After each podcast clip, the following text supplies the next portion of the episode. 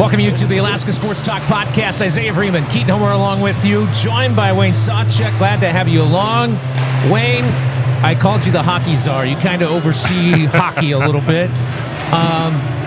One rule change you would want to see for high school hockey in the state of Alaska, what would it be if you could implement it right now? Oh, that's a very good question. One rule. I'd like to see something with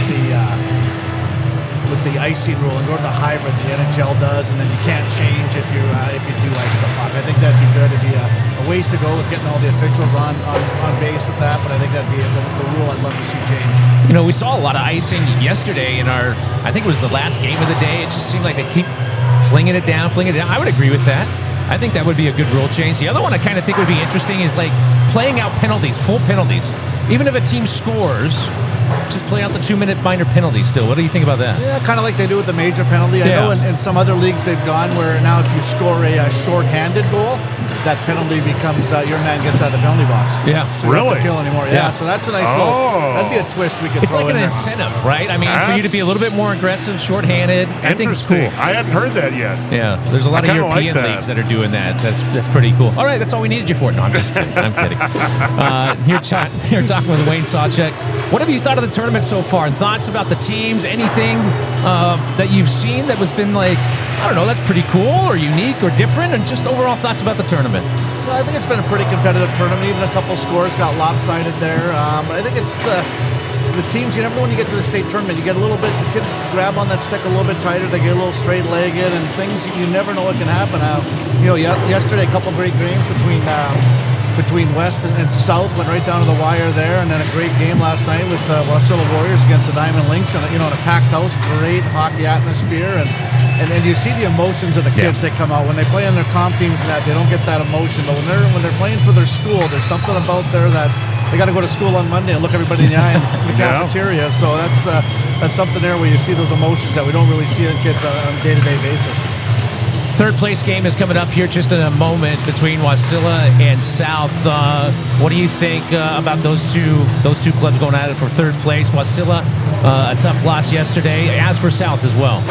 Yeah, and I think with Wasilla losing Barksdale in that first game against Servicer, that really hurt him. He was kind of their go-to guy up front, where he's going to get him some goals and that there. And South definitely has some skill, so it should be...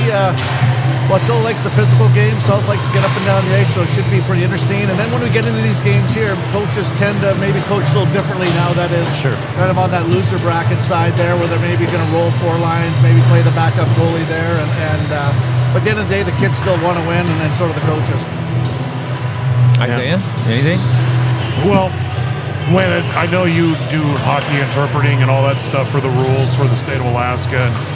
Is there anything upcoming that, you know, the coaches have some input on or anything like that, that's kind of that you see on the horizon? I know we said, what would you want to do if you had your magic wand, but what's kind of on the horizon that you see?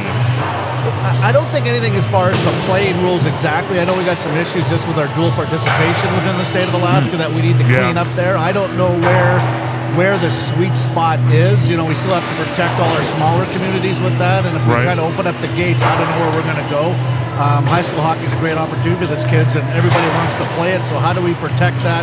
Where do we find the sweet spot on the dual participation, kids coming and going as they want, you know, kids not playing all year, coming and taking kids' spots at state tournaments? So how do we find that sweet spot and keep the integrity of the game and the integrity of the coaches? So I don't know where we go there. If I was a king for the day, I still don't know if I have that answer. Well, I know there's so few hockey teams across the state of Alaska, just in terms of number of teams. What is the thought and idea, and have you heard anything about maybe just one division instead of two divisions? Yeah, with the decline of hockey up in Fairbanks, and being a Fairbanks guy, it makes me sick to have to say that there. I mean, it's almost with the D1 schools, maybe we need to look at one conference. I mean, we're looking at that with soccer right now, with the Lathrop, West Valley, Colony, Wasilla, and the 8 anchored schools coming in, and getting that common schedule. So we do the WPI. We can actually have good seating for a state tournament there. Right. So I would be game for that there, and kind of working outside the box, playing nice inside the sandbox, I guess, and make something happen. I think when you get people that are educated in maybe that sport and kind of look at the logistics of it and make good decisions and not worry about dollars, which we're worried about so much right now, sure. Is that I think we can make something happen, and I would be game for it, have a good interstate schedule. It just seems like from the number of coaches I've talked with, like there's a leaning toward that. It almost feels like. It just seems like it would make sense, but obviously the competition difference is so vast as well as some of those D2 teams, but at the same time, I mean, it's kind of just a numbers game. But I think some of the same stuff happens in that has been happening in football is happening with hockey. The number of teams have been going down. You have more teams co-oping. So what is, like you said, Wayne, what's the right answer? What's the sweet spot? And I don't know if I have the answer either. And you can't predict, right? Like right. You can have a good group. You think you got a good group coming back. I had a 1 year at West Valley coaching there. I had a good group coming back, and I lost, 7 seniors, and I lost 4 underclassmen on one side and played a state. So I went from a top 4 or 5 team in the state to how am I going to get to the state tournament type thing? So you don't know, in that predictability of year to year, and you might set yourself, I want to up to D1, and all of a sudden you look at your team and go, that was a bad decision. So that's kind of that year to year. We don't know what's going to happen with our programs. I'm sure that's with every sport. Well, 2 programs that have been pretty consistent over the years in the championship game. Diamond West, 2 coaches that have been at it for a long time, Dennis Sorensen, Rob Larkey. What are your thoughts on the championship game tonight? I think it's going to be very exciting. I think the kids are going to be a little nervous when they first come out. You got a good veteran coach in Dennis Sorensen who's been to this game a lot over the last 25 years, and a lot of times we say, once the game starts, the coaches don't have much involvement, but I think in this one they do. And then Rob Larkey's been around a long time there. I think Diamond's going to have to keep the score low, maybe win a 2-1 game or a 1-0 game. If they get into a track meet with West, I don't think they can keep up that pace for the full 45 minutes. Yeah, that'll be interesting. That's going to be interesting, the game flow between those two. Obviously, they played a lot being in the same conference over the last, obviously forever, but then playing 3 times already this year during the regular season, so it'll be interesting to kind of see. If we needed one shift from you for like 20 seconds, can we get one? If you can get on the ice.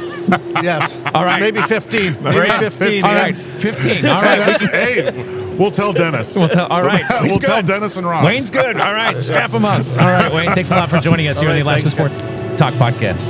All right. Well, that's going to wrap this little interview up on the Alaska Sports Talk podcast. We'll have more reaction from the D1 state tournament after the championship game. So tune in then.